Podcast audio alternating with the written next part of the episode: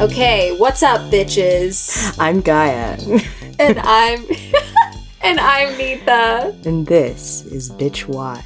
This is our podcast, bitches, where we talk about all the things we like and dislike and why anyone would make them. We are just some artsy bitch people learning about what makes are good and how to talk about it and why to talk about it and when to talk about it. The when is right now. Amazing. Migraine on, my voice off. This is sexy, Gaia. Our internet barely working. This is like God doesn't want us to record this episode, but we're spitting him in the face. So Yeah, it's Pride Month. We have to.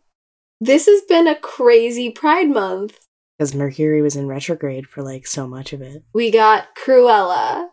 We got the movie we're going to talk about today. They did that on purpose. Yeah, last hate it. night on Loki, they confirmed that Loki is bisexual. I like refuse to congratulate Marvel for anything that it does.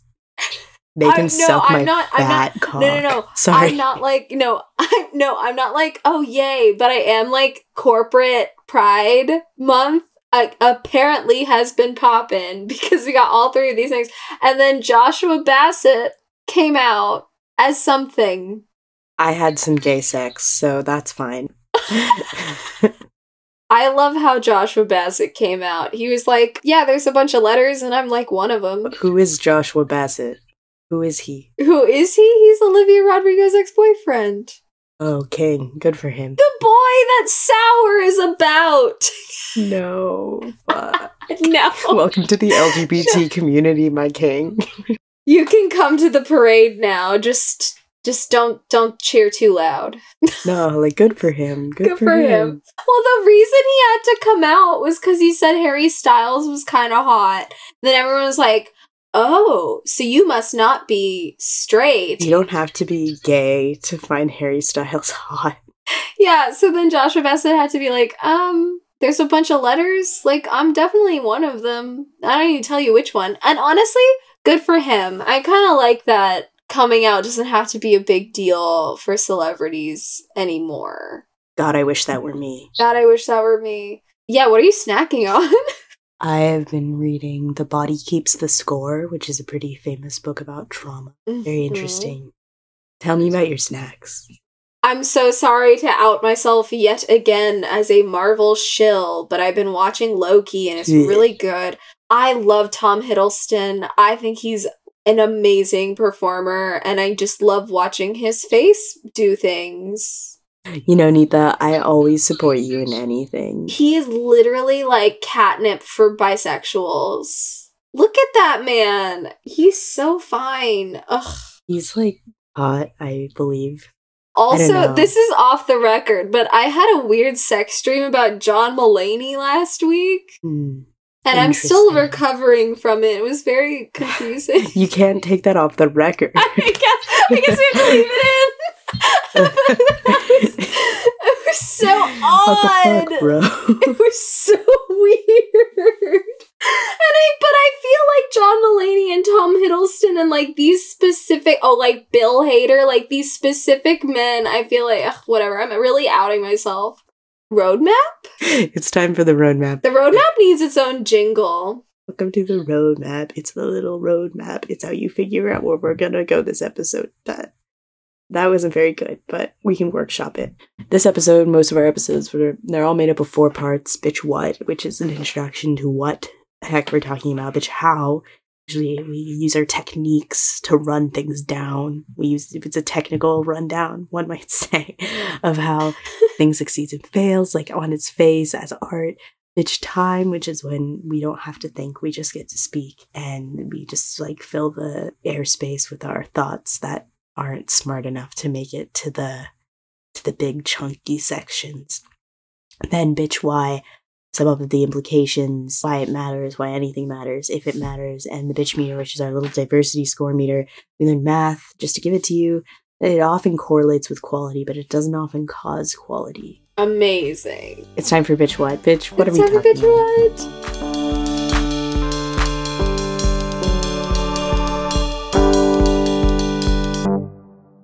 Wouldn't it be funny if you were just like in the heights? and I was like, oh, In the Heights. A worm. That's literally okay. Well, we had a calendar mix-up, so that we we got ready to record like an hour and a half ago, and I was like, "Great, are we ready to talk about Luca?" And then Gaia was like, "Wait, I thought we were doing the other thing that's on the calendar this week." And I was like, oh, yikes. I switched the calendar times without telling Gaia. We took a break for an hour and a half so Gaia could watch Luca. So I just watched Luca. you just everyone. finished Luca. the tears are dried on my face like, as we speak. We're ready. So I remember watching the trailer for Luca. One of the primary things that I want to talk about today is whether or not they made it look like Call Me By Your Name on purpose, which I think they must have. Like, I think that was part of the coding.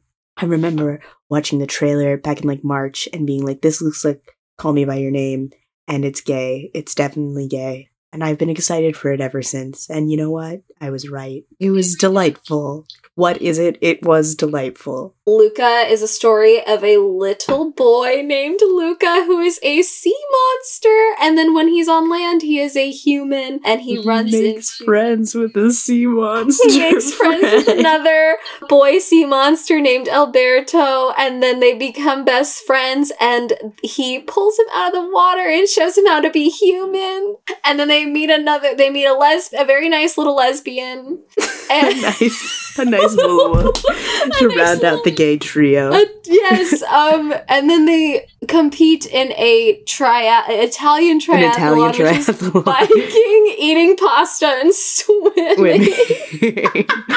So they learn how to ride a bike and how to eat pasta. yeah, and then they become best the town friends. is homophobic. the town is homophobic against sea monsters, which just means that they're homophobic and also hate sea monsters because it's both. And then His parents try and send him to conversion therapy. his parents try to send him to the deep, aka conversion therapy, which is with his weird uncle played by Sacha Baron Cohen. is that who that was? Yeah. What the Uncle fuck? Uncle Ugo Ugo. That was his name. It's so awful. And then um, Antics ensue. And then they end homophobia and sea monster phobia in this town, and everybody lives happily ever after. Except for the they faked the happy ending and then yeah. and then they threw in a little homophobic twist. Homophobic against me. It's not I- actually okay. homophobic. I'm just Yeah. mad about it. We'll talk about it's it. We'll not talk about homophobic. I just don't like it. sometimes when we're like, "This is homophobic," listeners, um, please know that we're kidding. It was homophobic because I'm gay and it inconvenienced me. Nita may be kidding when they talk about the homophobia, but I've never kidded before in my life. Anyway, let's talk about Italian fish boy movie. Call me by your name, but it's a children's movie now. It's time for Bitch How. It's time for Bitch How.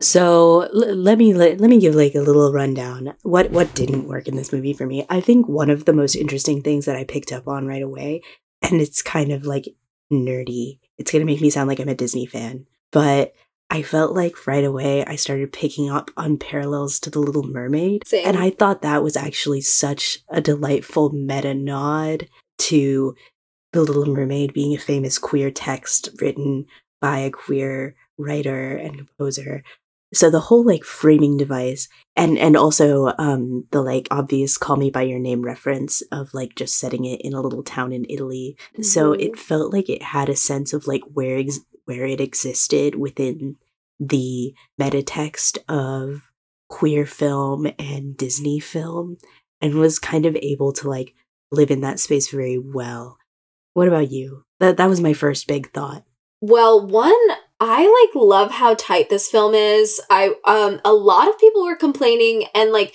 uh, like the a lot of the reviews for this film have been like, well, it's not Pixar's best. And uh, humbly, actually not humbly, I I fully just fucking disagree. absolutely I'm sorry that it's under two hours. Um, Lion King is an hour 30. I would love for movies to start becoming an hour 30 Stop minutes again. long movies So, like, just because it's long, that doesn't mean it's good. That means you didn't cut enough. I don't really know what Luca wants at the beginning of the film. I would have loved if we had started the movie off on like a dream sequence to know like what was going on in his head before he realizes that going to the surface is something that he cannot do. Like Ariel, like again, like with these parallels, Ariel, like you know she's always off, like going close to the surface, always kind of like in danger a little bit. And maybe they didn't do that because they were afraid of like too many Little Mermaid comparisons. I think when you go with like a slice of life kind of movie like this, I can excuse that I don't really know what Luca wants at the beginning, and I can also excuse that like I don't know the rules of the world. Where a lot of people are complaining, like I don't know what they do, like they're farming, but I don't understand. It's like who fucking cares? I liked that it was about a little. I was gonna ask you if you felt like represented by the farming. I did. I was like, wow, they're really moving sheep from one location to another location. That's literally my life. Exactly. So I'm saying like people are like, well, I don't get the world, and I don't get why they go on land and become human. I was like, who cares? Like this is about two little gay Italian boys. Like th- I don't need to know live their little gay Italian life. Yeah. So I think I think what a lot of people are going off of is like the Pixar movies that get really deep about something in your like inner emotional life like like a soul or an inside out or even toy story which has like this a lot of like really deep about being gay but here's the kicker I watched this movie with two straight people. Well, I watched it alone, first of all, because I was like, it's Pride Month. This is for me. Then I watched it with a straight person the next day. Absolutely went over their head completely. Yeah. So I like I guess like one of the big things I want to talk about because famously last week, it feels like last week to us even though it was like today to you. Um because of some technical difficulties. But last week, I went on a whole rant about how Cruella didn't do enough for queer people, even though yeah. it felt like a very queer film. Like it felt like it drew its roots from counterculture. And when I watched Luca, I didn't really feel that. And I think I have a couple of reasons why I didn't feel that. But I want to, one of the things I was thinking about is like, is it enough to have a movie be clearly allegorically queer for it to be like a cool queer movie. Because mm. for me, this movie touched on so many things about coming out and discovering that you're queer and like finding and like homophobia within community and like how you find other queer people. It felt like so rooted in that it was a queer movie and like clearly a lot of people on the production knew it was a queer movie if they didn't just explicitly say right off the bat that it was a queer movie. But does it get to be a queer movie if there's no queer things in it?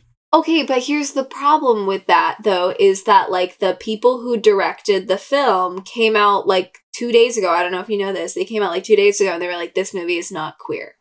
What? Yes. Okay, I'm glad we got no, your reaction no, on the podcast. No. Okay, so I guess it's homophobic then. This is the I don't dance of Pixar movies. And this is what I was talking about last week is the plausible deniability. And what they said is like, well, it's a metaphor no. for something anything Fuck. you you could be ashamed about. And so then they were like, if that for you is queerness, then I guess yes, but we did not make this a queer movie, is basically no. what they said. Yeah. That's so fucked up because it felt like every like aesthetic choice in this movie was informed by queerness.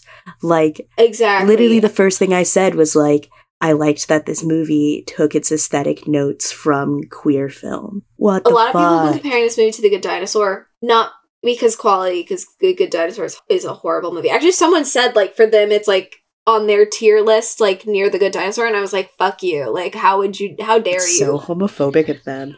Yeah, well, the Good Dinosaur has specifically like cartoony characters and then a really hyper realistic background, and I think that's where those comparisons have are coming in. And so, what I think is maybe like some of those same animators maybe worked that worked on the Good Dinosaur are also on this. I think well, obviously, since animated films are in the are in the works for a lot longer, they probably didn't mean to pull from Call Me By Your Name, but literally, I'm so sorry, but setting anything in the Italian Riviera is gay. It's just gay. and I don't want to like excuse what the director said because that's really like rude that they said that. But I feel like there's gonna be some people who worked on the film that come out in like 10 years that are like, no, I knew this was gay. Like, but here's the thing is like I feel like straight people accidentally make gay things all the time. I got to read the first script for New Girl, like the one that first existed, and like the first pitch for the show New Girl. And it is so disgustingly like sexist it's so weird to like think that that show became what it was that actually became a show that like deconstructs hypermasculinity and toxic masculinity and like how men have friendships with each other. And i feel like i don't know how but like straight people accidentally make queer shit all the time. Then when you tell them like hey that's really gay they're like no it's not. It's just a metaphor for shame that like maybe i had about something else. And it's like are you sure? Cuz that's gay I guess I knew that Disney was never gonna like be like this is a queer movie. I was kind of hoping they would just ignore people calling it queer and not address it and that would be their like I was hoping that was to be their press strategy was to be like we're not taking questions about that because I knew they would never make like a movie about being queer for children, even though, I mean, just Disney would never do that. It's kind of like what we were talking about in the intro about like Loki being revealed to be bisexual and like Cruella came out during Pride Month and like Luca.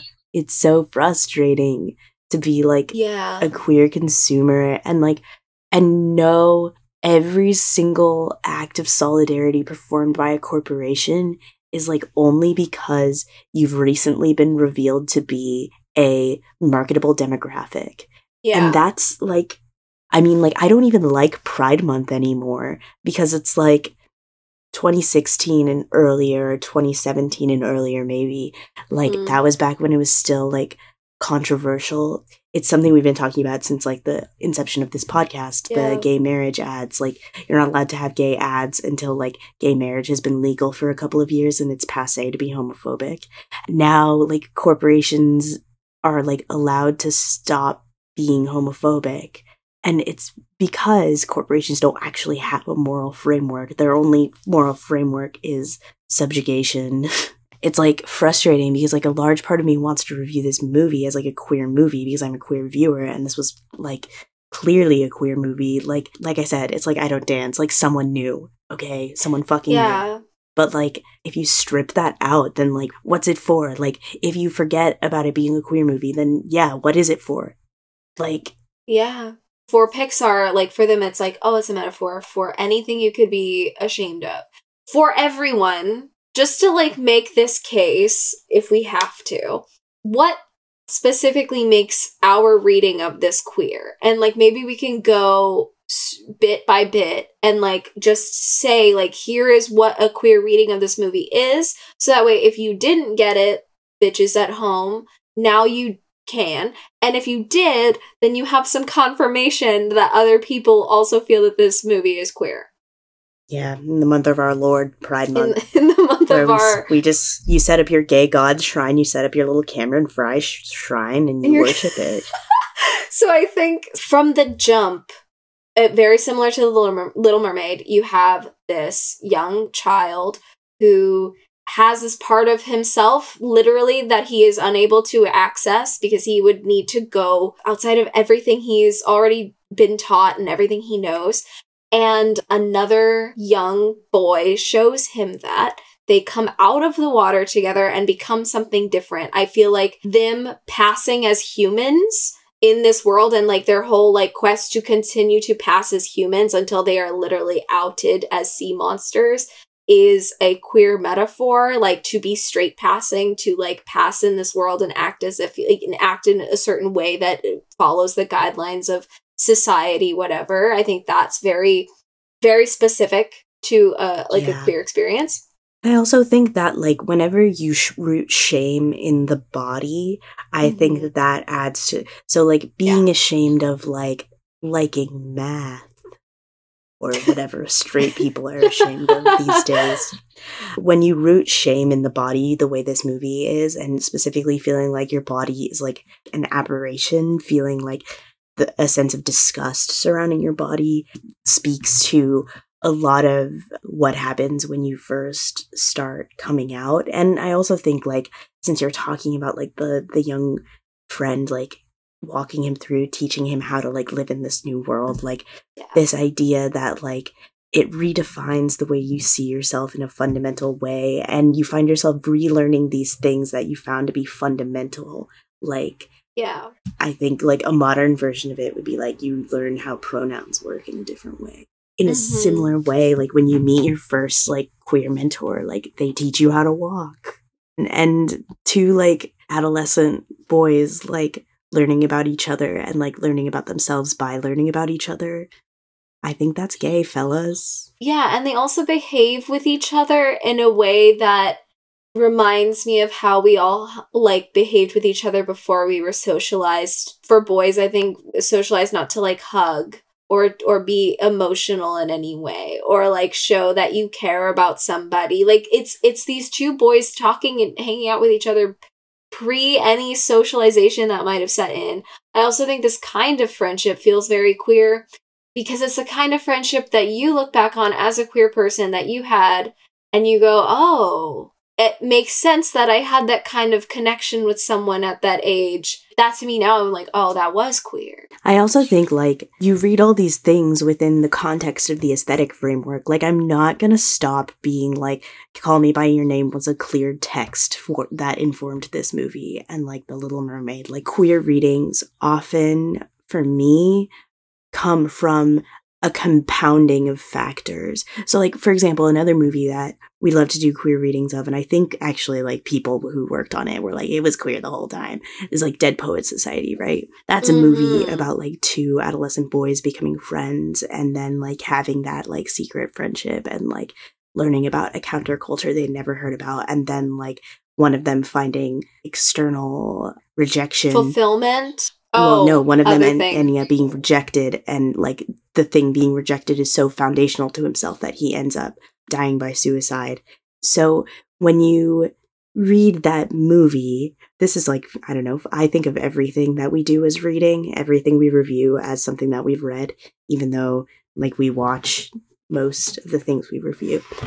When you experience that film, like you don't experience any of those motifs in isolation. And similarly, in this movie, like the reason I think it's frustrating to hear someone fully deny a queer reading of this film is because it's so many compounded factors. And I think the first moment for me where I was like, they're not even being sneaky about this is when his parents come, they've found out about his secret life and they Yeah. want to send him away to the deep where like Mhm.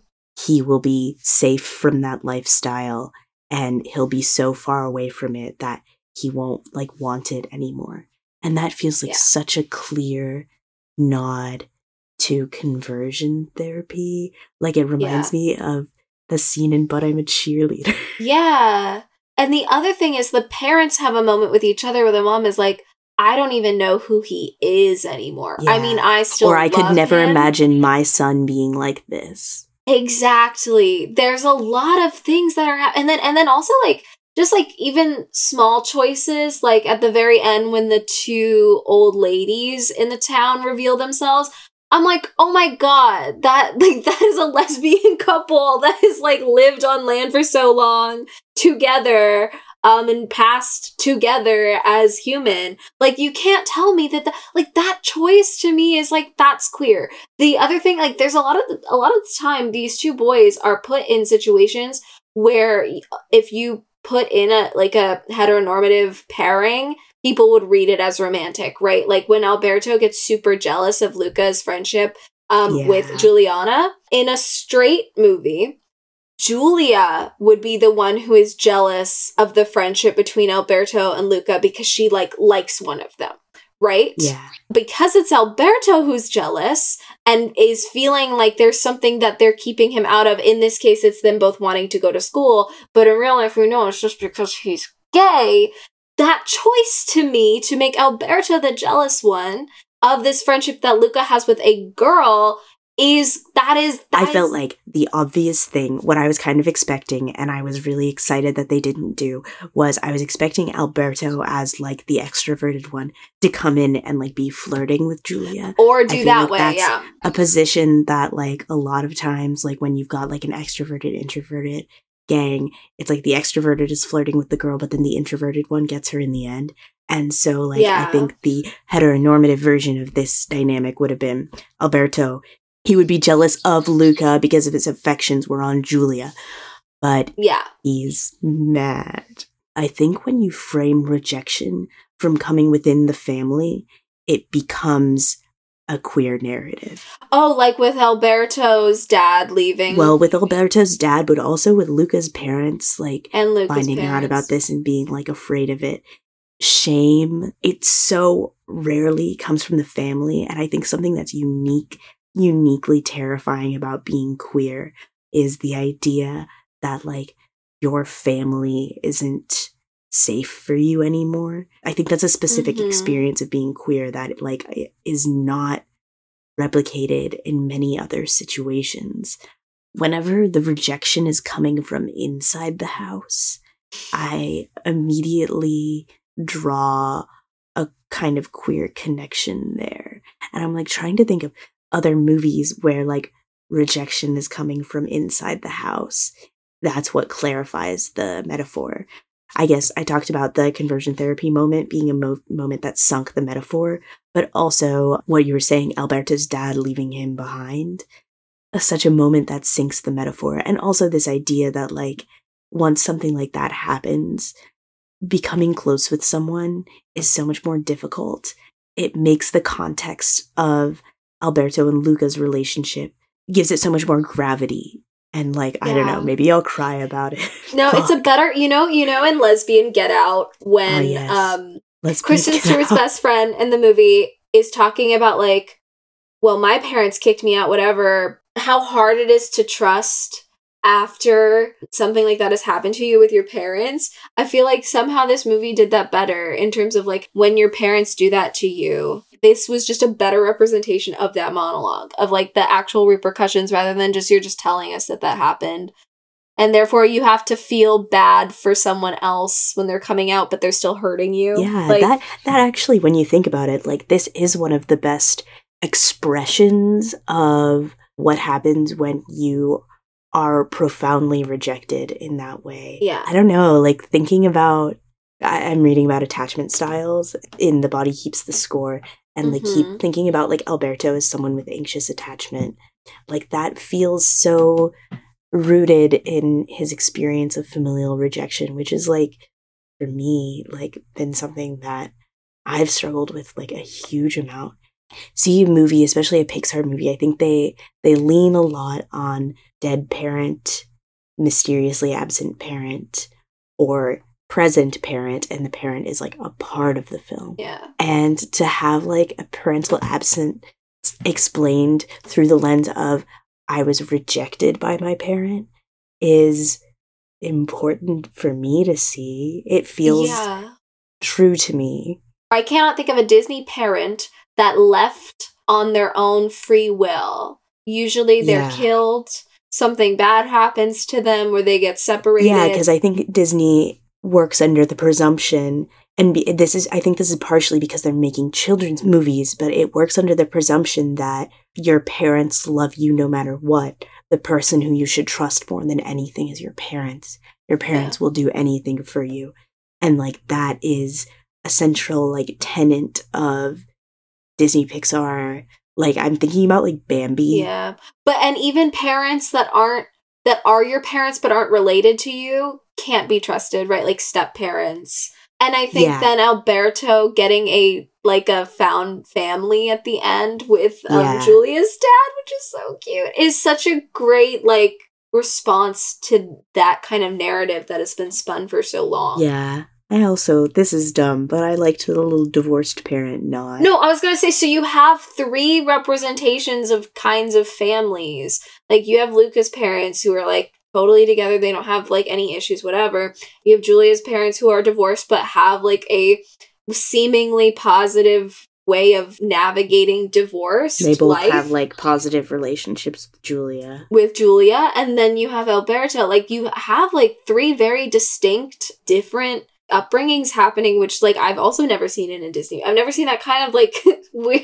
diversity, I guess you would say, in in family connections. I know divorce is like super common, um, and I don't know how how common it is that divorced couples have children, but like a lot of children of divorce exist in the world. But I do feel like something when my parents got divorced, I was like so afraid because everything I knew about divorce was how horrible it made your life and like how it was gonna make your parents hate each other and hate you. And it was like the beginning of like a downhill moment in your life. And I think that like it's gonna be really positive for a lot of children of divorce to like I don't think they're gonna consciously see that movie and be like, oh yeah, I'm I feel represented. represented. But, like, yeah. because there's an, a movie where being divorced isn't an automatic negative, like someone whose parents get divorced is going to not immediately have negative connotations. As opposed to like the Yeah. movies I watched when I was a kid were like The Parent Trap and like Sleeping Beauty. Yeah, like the parent trap is like your parents have to get back together, otherwise your life is gonna be incomplete. Yeah, if you don't Yeah. force your parents to get back together and leave their current partners, your life is gonna Yeah. be shit. You're never gonna be your twin sister. And the um, and another thing that just to go back to this um this queer reading is so much of the language of this film is literally something that if it was in a movie that was explicitly queer fits exactly in. Like, oh my god, that part when Alberto like literally outs himself as a sea monster and then Luca is like, "Oh my god, you're a sea monster." And like still continues to pass and like lets him be ousted by all Yo, these children so in the fucked up. that was painful. But tell me right now that that is not a kid like saying I'm gay and I'm in love with Luca or whatever, and then a bunch of kids being like ew, and then the oh I don't know what his name is, the evil kid who's not even a kid. We'll talk about that. catfish um, child. Catfish child. He says. Everyone is horrified and disgusted by you because you're monsters, and they say they're not even people. And then the grandma at the end says some people will never accept Luca, and some will. Yeah. He seems to be very good at finding the ones that will. You cannot tell me that all that of that language right from there. the mom monologue in Love in Simon. Love Simon. Like honestly, this movie for me, this was my Love Simon. Love Simon, but good. Yeah, this is so much better than Love Simon. There's so much here. It's not just us like trying to read into it as a queer thing. It like this movie is so gay. Like this movie is so gay. It just is. I don't I don't know what else. Also, like the idea of being runaways, like running away with your little friend. Running away with your best friend. Oh my god, I want a Vespa.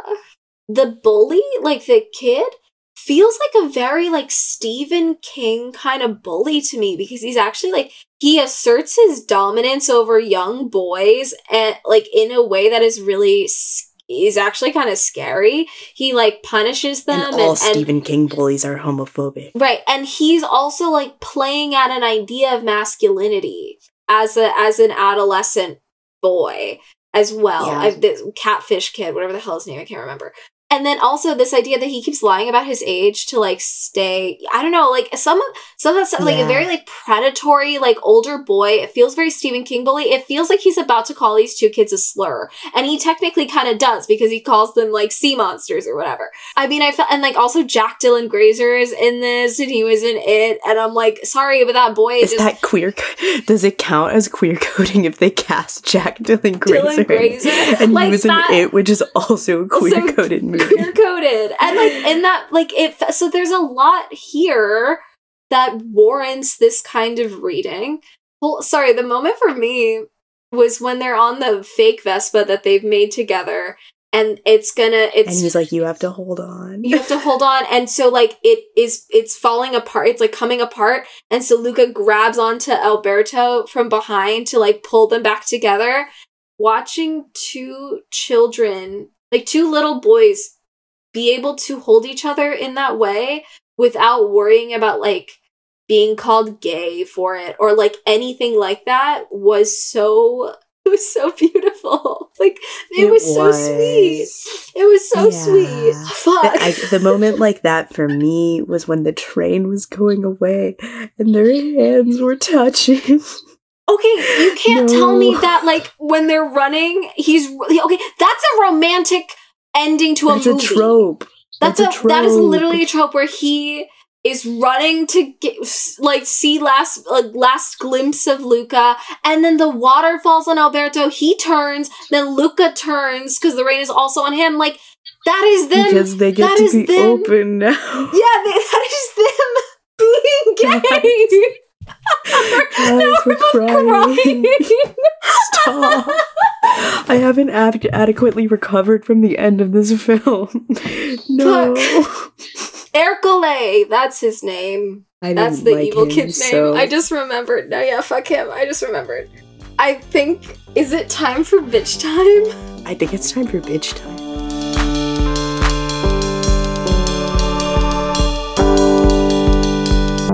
I think we need to bitch now because we just got we cried. So now it's We cried, which means it's done. We've we've Yeah. covered everything that needs to be we covered. did. Okay, one, two, three, go. Um, I didn't realize this thing about Disney, but I'm like so heated about it now. My body I'm so I'm actually honestly glad I didn't tell you before. Yeah, I'm glad that I'm glad we got my live react to that. Yeah, Oh, that God. cat Machiavelli was homophobic. No, yeah, not Machiavelli, the cat. Um, the ending is homophobic, but also like I like that the ending was homophobic because like you can imagine like the inherent homoeroticism of like being an adolescent, going away to boarding school, and then coming Like, back, coming but like back. now puberty's happened. The inherent Oh, I homoeroticism didn't of even that. think about that. About how Of, like- sad that that's gonna be. No, but in the credits they show him like showing people that he's a sea monster and everyone's okay with it. I So know. I can't like I have to believe that in this world it is and like them fine. reading the letters and like watch like all huddled around the phone. Stop. no, stop. I'm sad. um no. this movie was so pretty. It was so pretty. Was like pretty. all of it was gorgeous. Um Every step we societally take away from realism is like a personal victory for me. I I, like, agree. I'm so over realism. Can we like stop? Especially in animation. Th- stop, these are smart Yeah. thoughts. Stop it right now. Um No. when Alberto is teaching Luca to stand and he makes him stack his spine one vertebrae at a time, I was like, this is. oh this God! Don't stop. this Stop is theater no. school representation. No, act representation of people who went to theater school matters. Positive theater kid representation in the media. I I I'm theater kid phobic, honestly. Like I've repressed that part of myself. oh, I like that I have the same espresso maker as them in the movie. That's all. I Oh, I liked when they drank the espresso and they were like jazzed. wired. That was me. I drank some coffee earlier because um, I have a migraine and and I was just like sitting there vibrating. I just need to say that like Alberto's so jealous that it's gay. Like it's the jealousy. He's jealous in a gay way. He's jealous in a gay way. This movie's also like so Italian, which I think is so cute. Like it's just so Italian. Pasta. Pasta. I liked that pasta was a fundamental like Yeah. cornerstone upon which it rested. In their triathlon, they had to train. I liked pasta. the design of the sea monsters. I like that they didn't do a classic mermaid design. Yeah. I also okay, now that bitch time is over, I I want to say that calling this movie a queer movie does not mean we're sexualizing children. No. oh, Um, yeah. and it's not inherently like sexually explicit to be queer. I don't know. I feel like that's what's coming. That's like the criticism I'm I'm Yeah. ready to hear is everyone being like you're sexualizing children. No, what it is, and it's what I said earlier, it is the friendship you look back on when you're older and you're like, oh, now that I know I'm gay, that friendship makes sense. That closeness that I had with like a person of the same sex makes sense. The kind of like comfort we sought from each other was tangibly different from the way that my friends who are heterosexual talk about their friendships from youth. Yeah. That is what we're talking about. Also, like, they're definitely going to be like one of those friend groups. I don't know if anyone else here went to middle school, but like, but like, you know, when you're in middle school and you're gay and like you leave middle school and then you all hang out and you're all gay. Yeah, that's what's to happen to these little. yeah, these monsters. two kiddos are gonna grow up and they're gonna be like best friends and then or see each other every summer, which call me by your name? Summer? Yeah, Seeing each other sorry. Anyway, whatever. this movie is gay like that. Okay, it's time for bitch why. Jesus.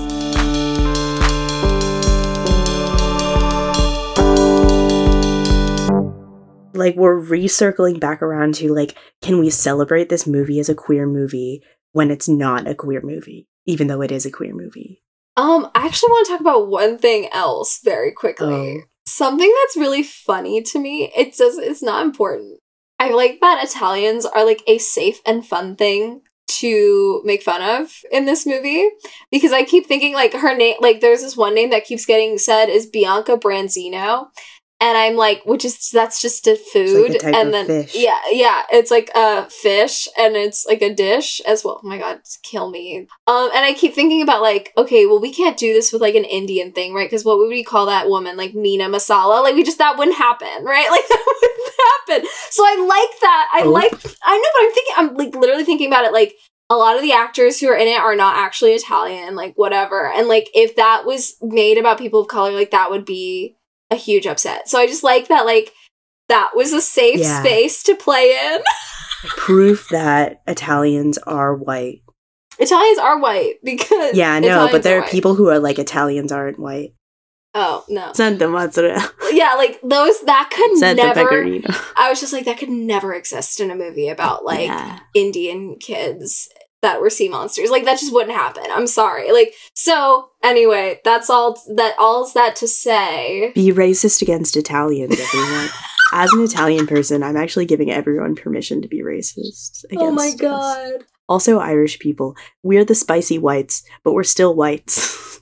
I think that also like I think that Disney is getting better at the way that they handle metaphors because like looking back at the Zootopia racism metaphor, it's horrible. Yeah. And like this I think will stand this this will this will hold up as a metaphor. oh, also, like, queerness and monsters inherently linked. Sorry, we, Yeah. we missed that in Bitch How. Also, okay, the other thing that I will say is kind of interesting to me though is that Ercole, the like the kid that's evil, he's the only one that's actually stereotypically Italian looking. Did you notice that? Am I crazy? And the dad and Giulia's dad. Yeah, I mean, I think they all looked pretty Italian to me. As your local Italian. uh, Okay. I understand that, like, leaning into, like, kind of like the, like, dark hair, olive skin, like, I don't have anything smart about it. It's just something I notice. But that's but that I happens a lot with like Disney villains that aren't the ones that aren't queer coded are the ones that are like Italian coded. or not Italian coded, but like um like Mother Gothel and Tangled is like Jewish coded.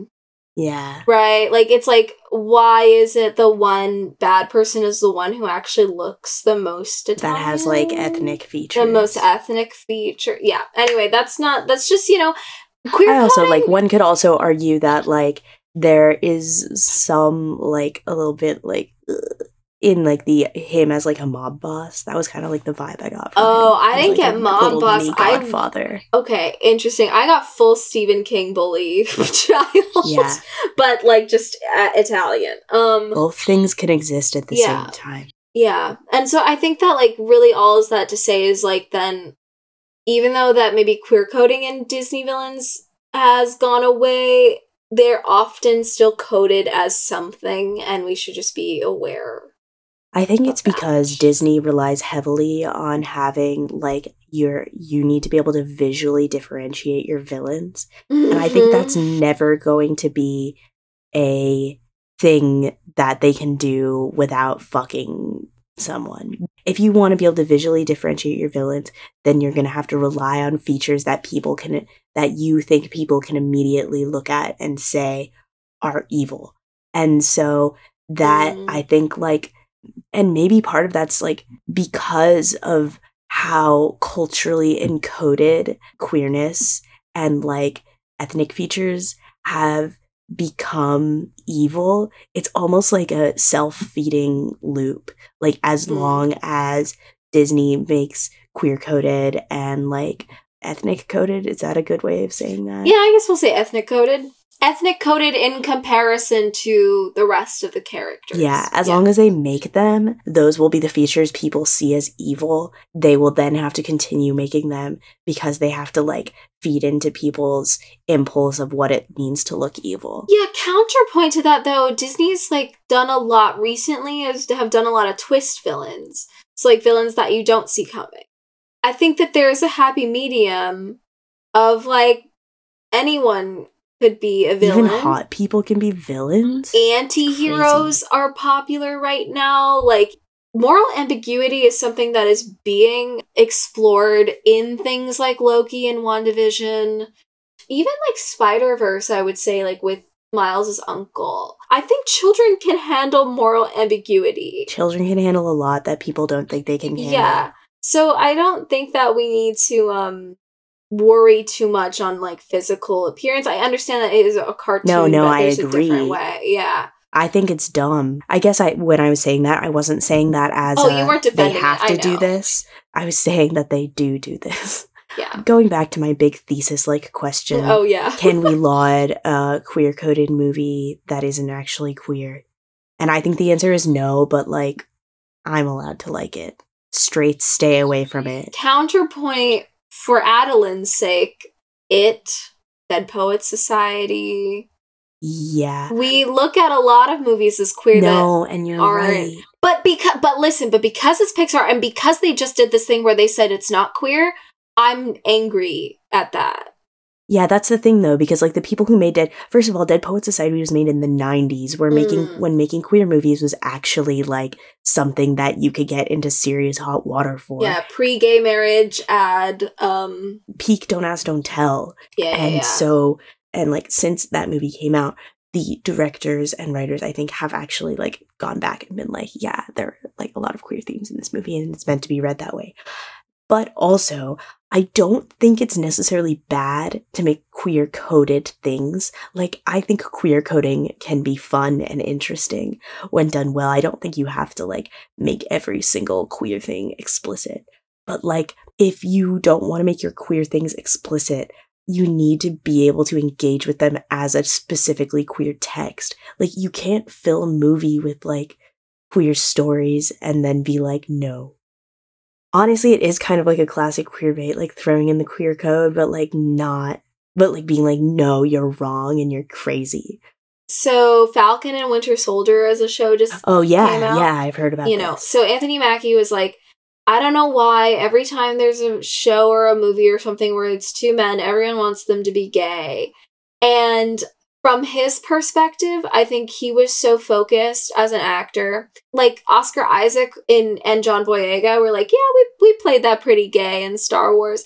But Anthony Mackie, I think, was so focused on like exploring what it means for a black man to be Captain America that I think he's a little peeved that people are like, oh my god, they're gay. And I think that I, I can understand from his perspective that he's maybe a little worried about that impact getting lost because everyone's just like, oh my god, they're so cute and gay for each other. When Anthony Mackie was like, um, I like worked to help write the script about like what it would actually mean for like this implication to happen. So there's two sides to that where you have like the Oscar Isaac who's like, yes, it's gay if you want it to be, but I didn't, I didn't, you didn't hear it from me, Disney. And then Anthony Mackie who's like, oh my god, why does everything have to be gay?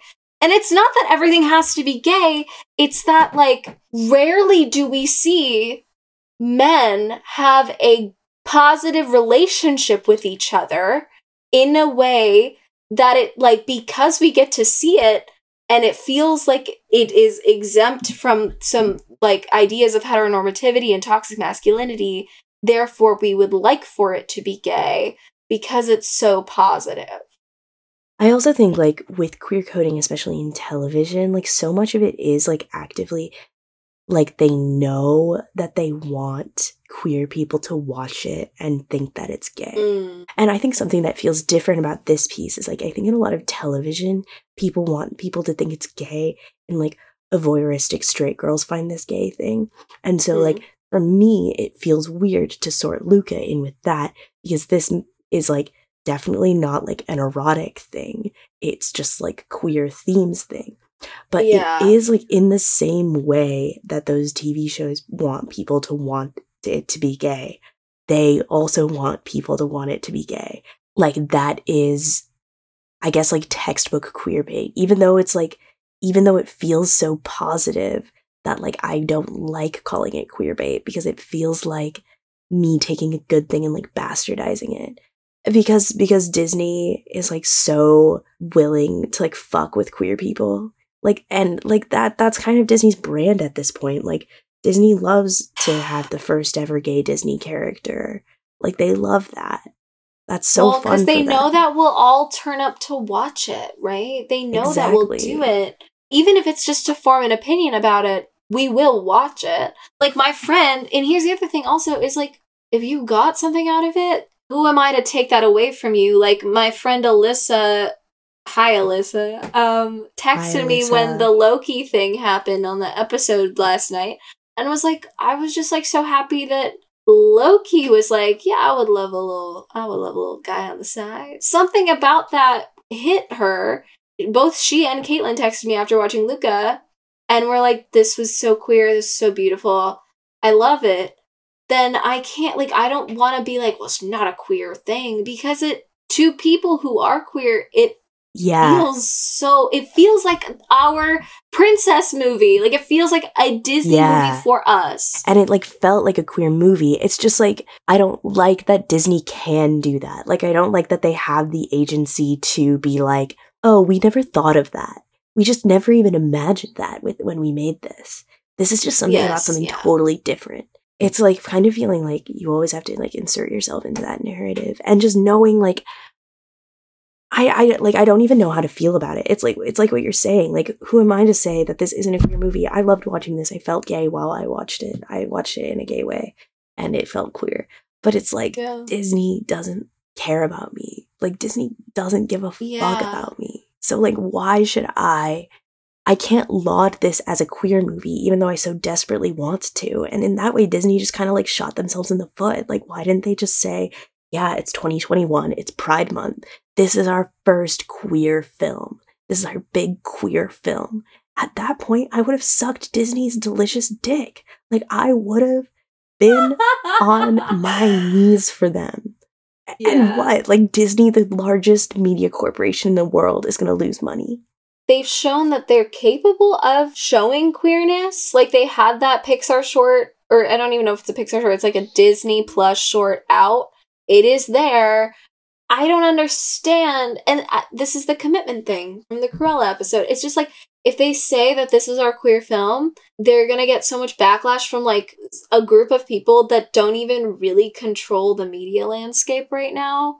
So what does it matter and and here's the other thing that really sucks though is like this movie I'm very afraid of like a soul kind of falling into some obscurity after a while. Not from like queer people but because the reaction from so many other people have have been like it was fine it wasn't mind blowing it's not like inside out and it's not like toy story so i don't feel very connected to it. And that sucks. That fucking sucks. Because not since moana or coco have i cried this hard in a Disney movie. I've not been blown out of the water, pun not intended, in so long. I have not felt this way about a Disney thing in so long. Raya, Raya, oh my god, Raya Oh god, was so Raya. disappointing. Soul kind of just like fell off. Like I don't hear anyone talking about it anymore, which sucks. It's not I like cried the same amount watching this and Soul. yeah, I think well, you and I have different feelings We about Soul, but anyway, Soul. like this movie has a lot of like Miyazaki influence as well as well. Porto Rosso is a direct reference to a Miyazaki film called Porco Rosso or something. So that's really cool. But the thing is like if this had been marketed as a queer film, not only would queer people feel represented by it even more, but I think then straight people would read it as a queer film and not just be like, oh my god, it felt like the ending of Superbad, which is a take that I heard from a straight person. The plausible deniability of the queerness is what's actually going to hurt this film in the long run. Like you're right, this movie is gonna like kind of fade away. because people people were not impressed by it. I don't know why. They were like, "Oh, well, it's kind of like a slice of life." Because like if you can't read the allegory, then it is kind of a nothing movie. Yeah. It's not really anything. Because that's kind of the thing, because part of like I think what predicates a queer allegory is like this idea that it's just like the like slice of lifeness is like part of what makes it a queer allegory. Like, because Yeah. coming out's just like a thing that happens and your life just swirls around it. And sometimes it doesn't even feel like your life really starts until you figure out something is different about you. Yeah. Also, the ending, the end credits say thanks to all the friends who pulled us out of the water and helped us find our way. That's, That's gay. Gay. Fellas. That's gay. So the impact of this movie is that because Disney is made up solely of cowards, it's going to fade in obscurity and and fizzle, and that's like Yeah. saddest news. Well, and I think the straight people really like the straight people who reviewed this movie were really focused on like, well, I didn't really know what Luca was about before the movie started. I don't know anything about him. And how do they change into humans? And I don't know, I don't get the world. And I'm like, it's not about whether or not they're humans or whether or not they can pass, but it, it's about what happens when you attempt to pass and the emotional and physical toll of hiding yourself from the world. That is what this movie is about. And but the because you don't because it was not marketed that way, people are not going to read it that way. You know what's gonna come out? Someone's gonna make like a video essay in like 20 years and they're gonna be like, Luca was gay actually. Luca was it's gonna have like a little resurgence. It's a Lindsay Ellis video if I've ever heard it.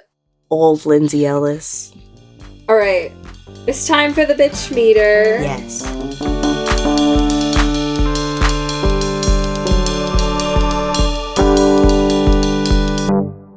What do we give? Oh god, what do we give for queer? After much discussion, we have given Luca an NA minus one for queer. The minus one is because technically it's all bait, but it didn't have to be bait. They could have gotten a five for queer, but no, they sacrificed it for the bait. You know, if Disney had said nothing, they would have gotten a five. We would have given a five. T- Yeah. Truly, like if they had said nothing, but they had to open their mouths, so A minus one. tell them to stop talking. for gender, we gave it a three. It's kind of a boys' club. I I don't know. I feel like this movie, the women and girls that are in it are great. And and like I feel like well-rounded full characters and I feel like this movie also touches on what it means to be a kid before like all these awful ideas about gender roles are instilled within you. So I wanted to give it a 3. So it's a 3. Sexy. For race, we gave it an NA because it's in Italy. We talked about it. It's fine. I don't know. It's in Italy. For if I'm not mad about it, you don't have to be mad about it. Um, for disability, we gave it a five. Um, because the dad is missing an arm, and like they ha- they address it I also just think something as simple as like his shirt being pinned up pinned, was just nice. I was like, yeah. but and also like how he still goes fishing. That like know. Mhm. It just it was so lovely, and also like Giulia kind of reads neurodivergent to me, and I really liked that. And they even discuss. She's like, everyone thinks I'm kind of weird, and like Luca's like, I don't think you're weird, and it's cute. I just think it's cute. That's how you address it. And then what do we give it for class? you mean for body positivity? Literally, I'm so sorry. What did we give it for body positivity? We gave it an NA. We didn't take away one, which we normally would, because there were a lot of different types of bodies in this movie. The main, like, children were all thin. Um, I think it could have been interesting if not all of them were thin, but whatever. I don't know. Pixar clearly doesn't care about me. Uh, and what do we give it for class? We gave it an NA because I don't think this movie really has anything to say about class and didn't really touch Yeah. it. So it's fine. And our final score is, drum roll please, 7 out of 10. Good for them. Good for them. Honestly, like, the only thing that brought it up that high was the disability score. Like, that's so fucked up. Yeah, it's weird because queer wasn't even really factored in except for it actually it actually a minus one for the thing we thought this whole movie was gonna be um about. That's so sad. yeah, I feel kind of empty. I do feel I feel really sad about this. Happy Pride Month. Happy Pride Month. I guess gay people are dead. oh my god. Go give your voodoo Cameron a hug. Your Cameron shrine, um, go pray to it tonight because Yeah, pray to your Cameron. This has been a hard tonight. it's I been a hard. Pride month, and if you don't know why, go listen to the beginning of this episode where I recapped why it's been a weird Pride month. Mercury was in retrograde for so long. Anyway, um, it's time for Harris's hot take. I'm gonna call Harris.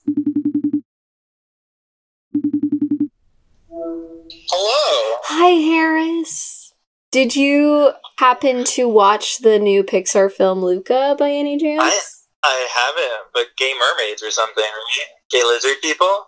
I mean, here's the thing. We were always lizards. I love that Pixar is just revealing the truth. oh my god. Um, so that's good. I, I want to watch it. so is that is that your hot take? I haven't seen it. Amazing. This is lovely. Yeah. This is great. All right. Stay safe. You too. Um, sending love. All right, love you, Harris. Bye. Bye. Thank you for that hot take, Harris. Give me a kiss next time you see me. What are you working on? I, I'm my little goldfinch embroidery. Beautiful. I'm working on finishing this last week at my acting for film studio, and then I'm done. All right. All right. I'm gonna go buy a Vespa and run away. I'm gonna come pick you up on my Vespa, and then we will run away together. That's gonna be very hot of us. Where can people find you, Gaia? You can find me on Instagram at Gaia Rose River or Gaia River Rose, depending on what you want from me. You can follow me on Instagram and Twitter at Nita underscore Thadani, T H A D A N I. You can follow the Troy Podcast on Instagram or Twitter at Bitchwhy Podcast, or you can email us at b.tchwhy